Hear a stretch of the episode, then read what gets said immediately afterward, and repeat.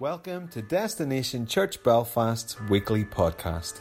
For more information about our church, you can find us on the web at www.destinationchurchbelfast.co.uk. You can also join us every Sunday morning at 10:30am at Mossley Pavilion. Now for the message. So, here we are at Following the Leader. In this message series, we hope to and want to more fully discover together what a leader is and what a follower is. We'll discover what helps and what hinders the process and learn some of God's ways with His people. And I've said this before, I have a very high value on being submitted to leadership. It's not always easy, but there's always fruit from it. Following is a choice which you get to make, and you need to know that you have a choice. And if you don't know that you have a choice, I would wait until you feel like you do. Because if you just feel forced into something, you don't want to do it for those reasons. You want to be able to say, yes, I do want to do that, or no, I don't. You're always a follower before you're a leader, and you're always a follower when you're a leader. And to understand leadership, you have to stand under leadership. It's not control, it's invitational influence. And leading should be, and in reality is, a love thing. Jesus knows the road to the destination because he is the road and he is the destination. And often have you found that Jesus will offend your understanding? He'll ask you to do something and you think, I don't have the time to do that. I don't have the resources to do that. I don't want to do that. And actually, when you do do it, you understand that He was working on a whole other level. So if we look at a, a, an airplane, big chunks of metal, right? Is there any way in looking at it that it should actually fly? It's like, have you ever seen the bee movie? Was it they say, how on earth a bee shouldn't fly, its body's too fat for its wings? They say it much more gracefully than that. But when you look at an airplane, you're looking at it, and if you're, I'm going to touch on what Andrew spoke about last week about the soul and the spirit. In your soul, as Mark Gordon would say, the soul's right. The soul looks at the plane and goes, that plane, that thing should not fly. And yet, when you get it up to, I think the speed for takeoff is 180 miles an hour, you get it up to that speed, there's a lift, and up it goes. But that thing shouldn't fly. And how often do we do that? God comes along and says, There's your plane. You're like, That's a lead weight. There's no mission that I'm going to be able to fly with that. God says, Trust me, we'll get you up to speed, and off you go. So Jesus knows the road to the destination. And if you hang around him long enough, he's going to ask you to do something that's beyond yourself. And if you take him up on his invitation, you'll find that there's much more to you than you thought there initially was.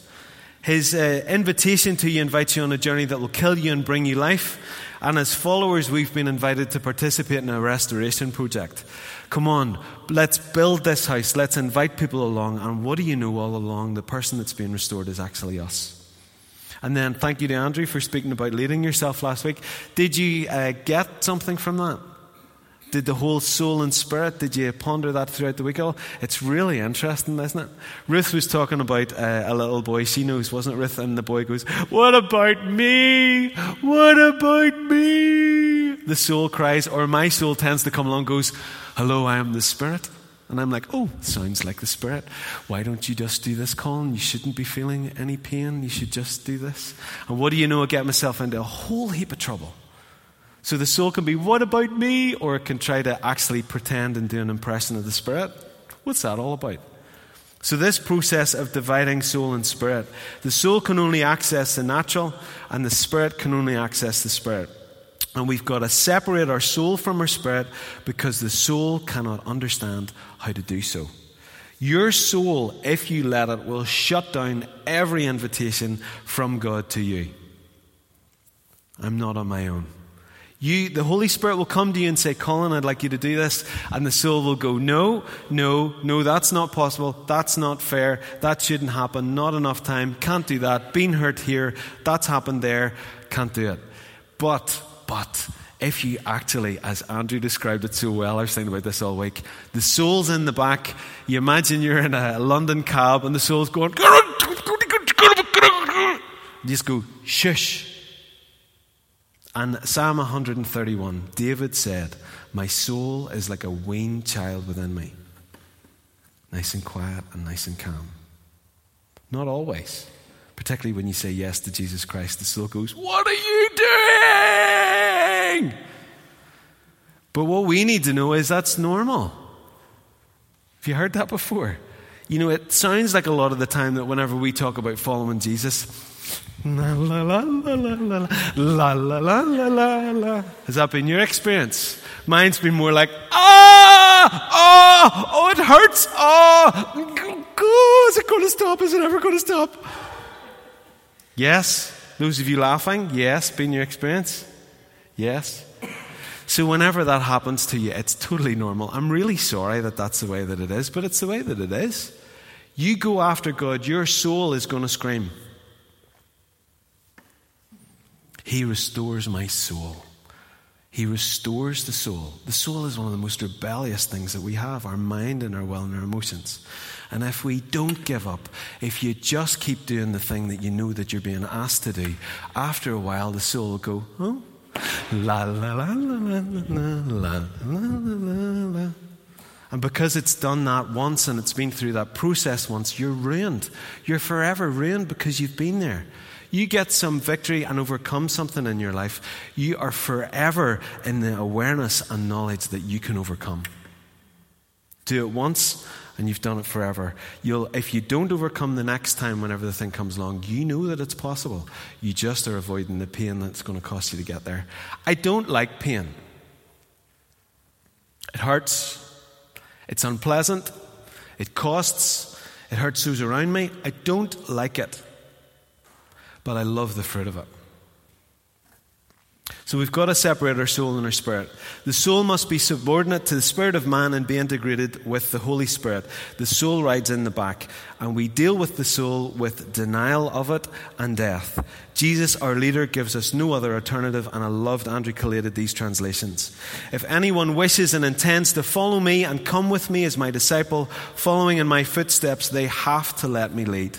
They must deny themselves, give up all rights and their own way set aside selfish interests, conveniences, and forget themselves, and take up the cross daily, expressing a willingness to endure whatever may come. And follow me, believing in me, conforming to my example and living, keeping close behind me, and if needs be, suffering or perhaps dying because of faith in me. You're not in the driver's seat, I am. Don't run away from suffering, embrace it. And Jesus also said, If you truly desire to be my disciple, you must disown your life completely, embrace my cross as your own, and surrender to my ways. And we're not slating the soul. It's about, uh, it's about denying and crucifying the soul's rights, appetites, and desires. We're not killing the soul, but we are killing its dominance. That's something we were talking about on Wednesday night small group. And here's the kicker this really, I was saying this to a few others, and I don't know that it maybe hit you as much as it personally hit me, but any struggle of faith and discipleship is rooted in the soul. That means that in all these things we're more than conquerors. It means that we can do all things through Christ who strengthens me. It means that His grace is enough and His power is made perfect in our weakness. So any of the struggles that we're experiencing are in the soul and therefore the soul needs to go in the back. And yes, it can kick and scream. But if you let your Holy, your Spirit connected to the Holy Spirit lead, eventually your soul will overcome itself and start to believe that what God's actually saying is true. If you need to hear that, listen. If you don't give up and you keep connected to the Holy Spirit and let your Spirit lead, eventually your soul will wrap itself around the truth even though it doesn't believe it. You keep saying to it, that's the truth. Eventually, the soul will give up and start to embrace the truth, and it will be restored. That's good news. Every one of us in this room struggles with our soul in some shape or form. Am I right? Every one of us.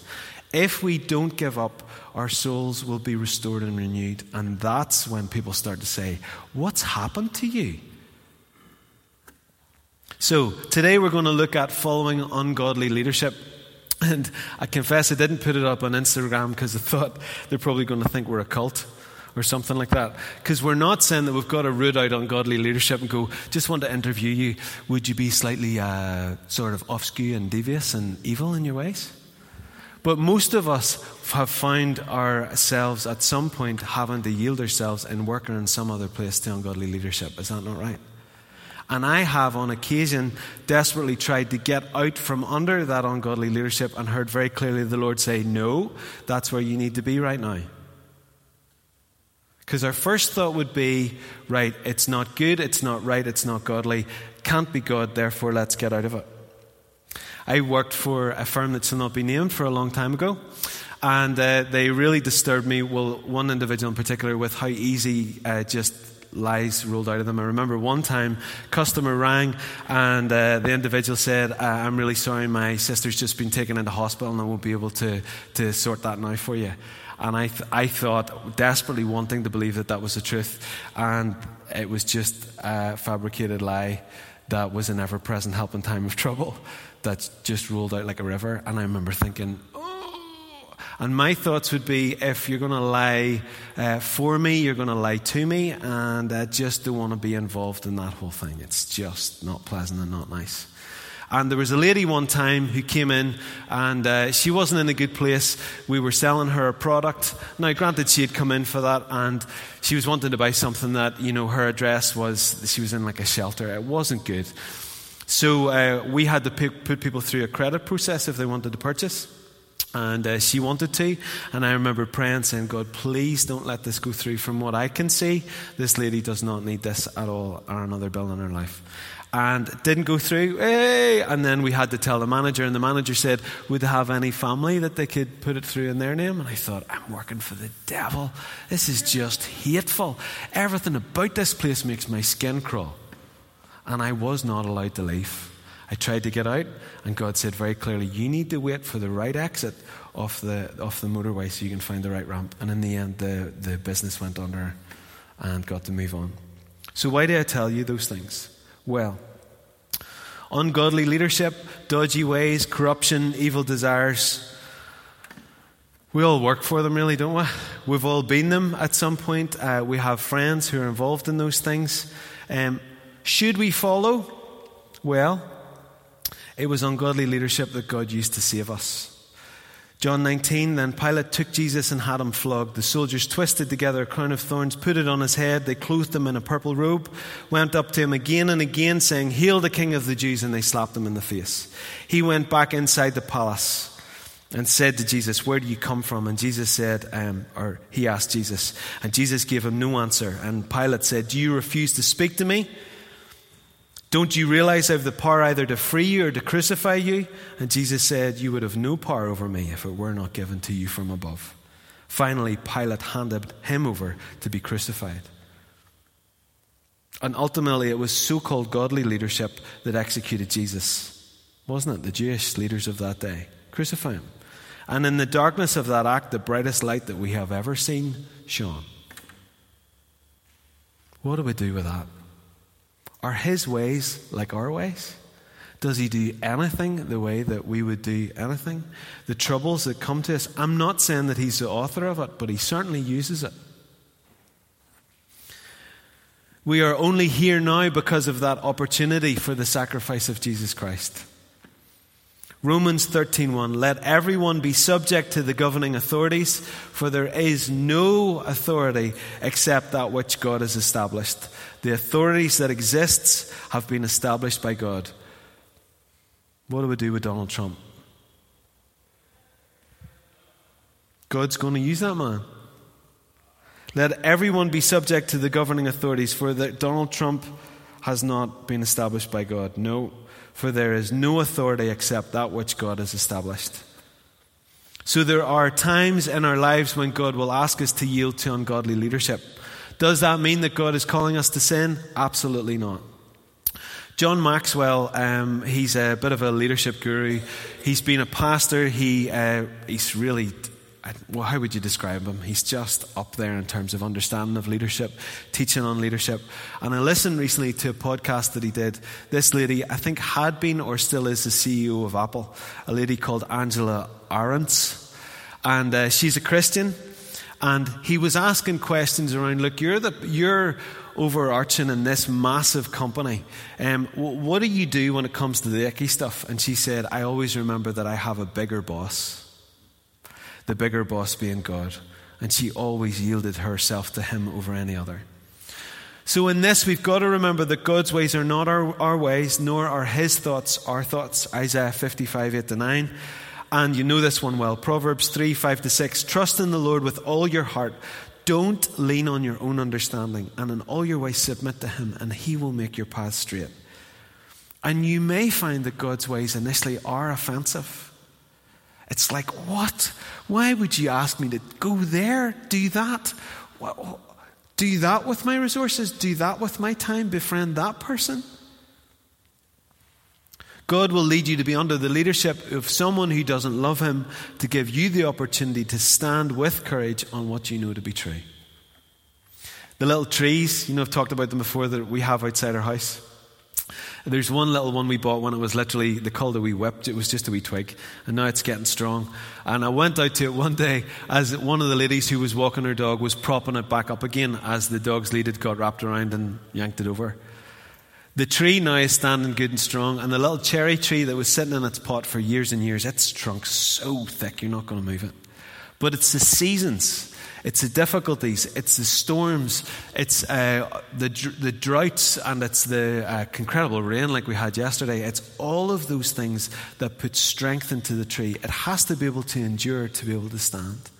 And yet, if you're like me, half the time you want to be able to say, Could you remove me from that difficulty, God? And what I'm learning is He really wants us to lean into Him, not deny the pain of it. Not, not turn around and say, I love this, this is just wonderful, but to go, this is really hard, but I know that you're doing something, so I need you. We connect him, we hold his hand tight and let him cuddle us and hold us tight and hold on to his leg or hold on to whatever is zip. I'm not letting you go, Jesus. But we've got to be able to stand and endure because that's what makes us strong. If you do agree and endure and participate, you'll grow in character and you will testify to those who do not know him that he is. This must be heavy stuff. We who love God are the salt and the light of the world. We're called to bring out the God flavors and God colors of those we're around. You bring influ- the influence of Jesus Christ into the lives of those who do not yet know him. And God always has a remnant. Let me read this is Romans 11, 2 to 5. God did not reject his people whom he foreknew. Don't you know what scriptures say in the passage about Elijah? How he appealed to God against Israel? Lord, they've killed your prophets, torn down your altars. I'm the only one left. And they're trying to kill me. And what was God's answer to him? I've reserved for myself 7,000 who have not bowed the knee to Baal. So, too, at the present time, there's a remnant chosen by grace. We are called to stand under that they might understand something of who God is as we live our lives out with and for God in front of them. We're a remnant. I've been at, um, I was photographing at a wedding and they didn't believe in God, didn't want them to be there. And because of where it was, God, in effect, couldn't be there. He's not allowed to be mentioned. But I was there. I love him. He lives in me. So he was there. He always has a remnant. And when we're asked to go into those places that really, most of the time, we don't want to go into, we are the hands and feet and the words and the touch and the expression of Jesus Christ. And he wants to go into those places. It's a tightrope walk, isn't it? It requires so much wisdom. But better to be on a tightrope that God's called you to walk on than on a highway to hell. Amen? It's a hard reality. This is tough stuff. But you want to be tiptoeing across, going, oh, where He is, than just running on your way to destruction. We do not want that. This is Matthew 7 13 to 14, and at hammers home a point that I'd made a couple of, I think it was probably a couple of months ago now. Enter through the narrow gate, for wide is the gate and broad is the road that leads to destruction, and many enter it. But small is the gate and narrow the road that leads to life, and only a few find it. Only a few. So be part of the few. And I want to look at uh, Daniel. We can't talk about how do we follow ungodly leadership if you don't look at Daniel. I assume that you're all familiar with a lot of the stories of Daniel. The Daniel in the lion's den, and uh, well, he wasn't in the fiery furnace, but his buddies certainly were. The hand, mene, mene tekel, I can't remember the last word, but, uh, and then the dreams, and he has to tell Nebuchadnezzar. Nebuchadnezzar dreams about this wonderful tree, and it's the biggest in the earth, and it's full of glory, and everyone finds shelter of it, and then shump, it's cut down to the stump. And Daniel has to say, Let me interpret that for you, king. You're going to lose your mind, you're going to lose your kingdom, and you're going to lose everything, and then you're going to repent, and then God's going to restore you. Would you like to deliver that word to someone who could have you executed like that? He was uncompromising and courageous. He, uh, he was incredible, and what was previously impossible happened. He was a man of honor, and he honored those he served without once dishonoring God. He is incredible. Now, Jesus Christ is always our yardstick in everything. But let's look at Daniel. And his story can be our story. There was something Andrew said last week. Don't, it was something like, don't let your subjective assessment of somebody else communicating something, as in somebody's got victory in an area of in their life, and you go, oh, Nathan, Nathan, well done. And when Nathan says, you can do it too, we go, no, that's just, that's just for Nathan. And what we're in danger of doing most of the time with the Bible is going, that's just Daniel, or that's just David, or that's just Saul, or that's just whoever you want to fill in the blanks there. And what we've got to learn to do is go, that can be me. Do you agree? You body language is like, stop talking to me. This is hard on a Sunday morning. It's nearly Christmas, Colin. It's Christmas. Happy Christmas. He was constantly under the threat of death, yet lived his life to the full, yielded to the king he served, yielded to the king he served, but his heart yielded to the king of all kings. Revelation 12:11 They triumphed over him being the enemy by the blood of the lamb and by the word of their testimony. They did not love their lives so much as to shrink from death. And Jesus said, Matthew 16 25, whoever wants to save their life will lose it, but whoever loses their life for me will find it. Daniel may have, and I'm pretty confident that he did, have experienced fear, but he yielded to the right fear of the Lord more than the fears of what was going on in his soul. Daniel separated his soul and his spirit and was able to love and serve those who were evil without doing evil himself. How incredible is that? I mean, when I'm talking to you about the individuals, I, I that lady I'd heard, uh, you know, tell that lie about her sister. I, I detest that. Like, that offends me on every level, and I don't much like that. I don't much like her for doing that. What Daniel did was Daniel was able to go, That's not of God, but I'm going to love you. And most of the time we go, They're just they're nearly not worth it. Why should I bother? And in actual fact, love covers over a multitude of sins. Perfect love drives out fear. They're probably that way because they're scared half the time. And I want to read to you, uh, this is quite a lengthy passage, but I want to, I think it's worth reading out. This is uh, from, it's definitely from Daniel, and I haven't cited where it is. You're just going to have to listen. Now, Daniel so distinguished himself among the administrators and the satraps by his exceptional qualities that the king planned to set him over the whole kingdom. At this, the administrators and the satraps tried to find grounds for charges against Daniel in his conduct of government affairs, but they were unable to do so. They could find no corruption in him because he was trustworthy and neither corrupt nor negligent. Finally, these men said, We will never find any basis for charges against this man, Daniel, unless it is something to do with the law of his God. So these administrators and satraps went as a group to the king and said, May King Darius live forever. The royal administrators, prefects, satraps, advisers, and governors have all agreed that the king should issue an edict and enforce the decree that anyone who prays to any god or human being during the next 30 days, except to you, your majesty, shall be thrown into the lion's den. Now, your majesty, issue the decree and put it in writing so that it cannot be altered. Where do you see what Daniel does?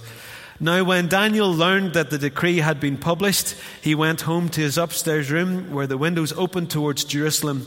Three times a day he got down on his knees and prayed, giving thanks to God, just as he had done before, because Daniel had a bigger boss. Then these men went as a group and found Daniel praying and asking God for help. So they went to the king and spoke to him about his royal decree. Did you not publish a decree that during the next 30 days anyone who prays to any god or human being except to you, your majesty, would be thrown into the lion's den? And the king answered, The decree stands in accordance with the law of the Medes and Persians, which cannot be repealed. Then they said to the king, Daniel, who is one of the exiles from Judah, pays no attention to your majesty or to the decrees you put in writing. He still prays three times a day. When the king heard this, he was greatly distressed. He was determined to rescue Daniel and made every effort until sundown to save him. Why did he do that?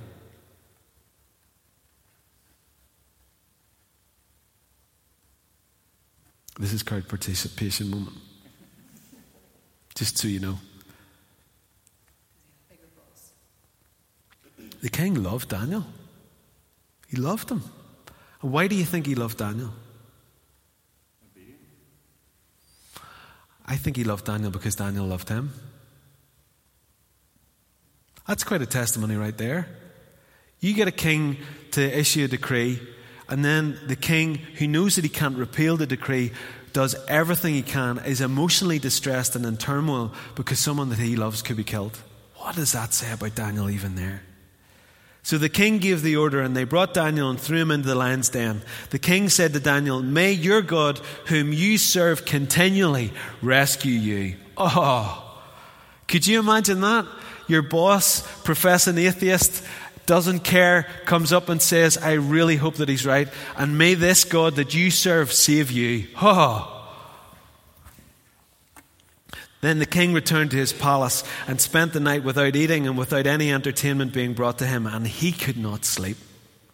At the first light of dawn, the king got up and hurried to the lion's den. When he came near the den, he called to Daniel in an anguished voice Daniel, servant of the living God, has your God, whom you serve continually, been able to rescue you from the lions? Daniel answered, May the king live forever. Honor. My God sent his angel, and he shut the mouths of the lions. They have not hurt me because I was found innocent in his sight, nor have I ever done any wrong before you, your majesty. The king was overjoyed and gave orders to lift Daniel out of the den. And when Daniel was lifted from the den, no wound was found on him because he had trusted in his God. And it's not just for Daniel. It's not just for Daniel. I'm going to push this down to the ground today. It's not just for Daniel, it's for you. That's what we've got to get a hold of. And it's like slap Colin with word soul around the. Poof. It's not just for Daniel, it's for you and it's for me. In these situations that we find ourselves in that seem totally impossible, we go into a pit at God's command. Ah, oh, wish that wasn't part of the story. But we get lifted out of the pit again, and those around us go, Whoa, that God that you talk about is actually real. Would you go into a pit for that? Here's the other scary bit. At the king's command, the men who had falsely accused Daniel were brought in and thrown into the lion's den along with their wives and their children. And before they reached the floor of the den, the lions overpowered them and crushed all their bones. Daniel loved the king, and the king loved Daniel. And love has this way of repelling bitterness. You're in a situation you don't much like how you've been treated, and you're starting to feel bitterness. You get a hold of God and you say to Him, You've told me to bless those who persecute me, so I'm going to do that, and I'm going to talk to you about their welfare. Your heart will start to change. And you'll protect yourself from what will utterly destroy you. And I heard Bill Johnson say uh, recently that bitterness are just the seeds of murder. Love repels bitterness. Actively pursuing the destruction of another will ultimately end in our own destruction and that of those that we love most. That's pretty scary. Their families were chucked in, and before they even hit the ground, they were ripped to shreds by the lions. Can I get you guys up? You must have boundary lines that you will not cross. One of them for me is that whole thing of telling the truth. I've been asked on numerous occasions throughout numerous jobs that I've done to lie, and I've always said no. Uh, I've made that decision a long time ago. I've always had slightly higher value for truth and love, and the balance is starting to get redressed. to be truth and love together, but that's a line that I'm never going to cross. I've made that decision, and I have got rid of jobs um, and actually stayed in jobs because I've said, no, I'm not doing that. That's a line that I will not cross. And you must have a boundary that you will not cross. And it's got to be predetermined. It's got to be something that you've decided, I'm not going to do that. Because in the moment, we all know that we're going to be desperately tempted to cross that boundary. And the lines that you will not cross become the point at which others see the cross. Your faith in Jesus Christ is most visible there. Those places where you stand and go, I'm sorry. And if you can do it with love, I appreciate that why you would ask me to do that, but I, am sorry. I, I'm a Christian, and because of that, I'm afraid I can't do that for you. You want to reach? Stand your ground. And we all know the phrase, you got it, was it, if you don't stand for something, you're going to fall for anything. The lines you will not cross become the point at which others see the cross, and your faith in Jesus Christ is most visible there. And if we don't, I want to put this on at the end, if we don't understand what God is doing, and our trust in Him will be damaged. If we're called into a place that we don't particularly want to go to, and we don't understand that God's ways are different to ours, that He has a different way of doing things. We don't know that when you look in Scripture, He continually calls His people to stand for Him under those who don't stand for Him to bring change. We can become damaged and we can become lame, and our journey with Him can be very difficult. We'll be suspicious and we'll be mistrusting of Him. So we've got to be courageous and let God show Himself strong in our lives. Are you up for that? I appreciate that that's a weighty invitation. But that's where it's at. So, will you stand with me? So, as always, some questions to help you to respond. Has your trust in God been damaged by circumstances that you misunderstood as to what He was up for or up to? Do you want to live forward as the salt and light that you are? And then finally, and hopefully we can all respond to this one do you need courage? If you can answer yes to any of these questions, or you just want ministry, please come and join me now. You've been listening to Destination Church Belfast's weekly podcast. For more information on our church, you can find us on the web on www.destinationchurchbelfast.co.uk. Thank you for listening.